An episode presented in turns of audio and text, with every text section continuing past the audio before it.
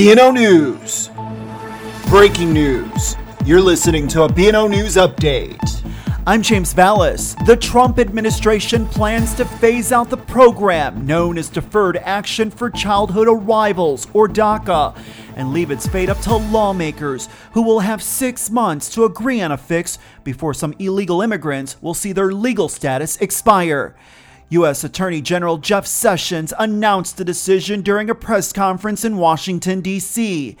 In a tweet late on Tuesday evening, President Trump said he would revisit the issue if lawmakers fail to act within six months. The program implemented by the Obama administration in 2012 was unconstitutional because it bypassed the U.S. Congress.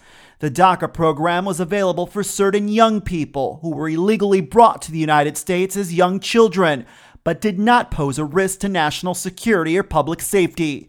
Those who were approved, about 800,000 people, exempt from deportation hearings and received a renewable two year work authorization, among other benefits.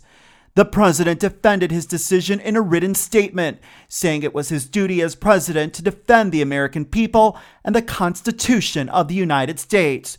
Trump explained that existing work permits will be honored until their date of expiration, and applications which were submitted before Tuesday will continue to be processed as normal.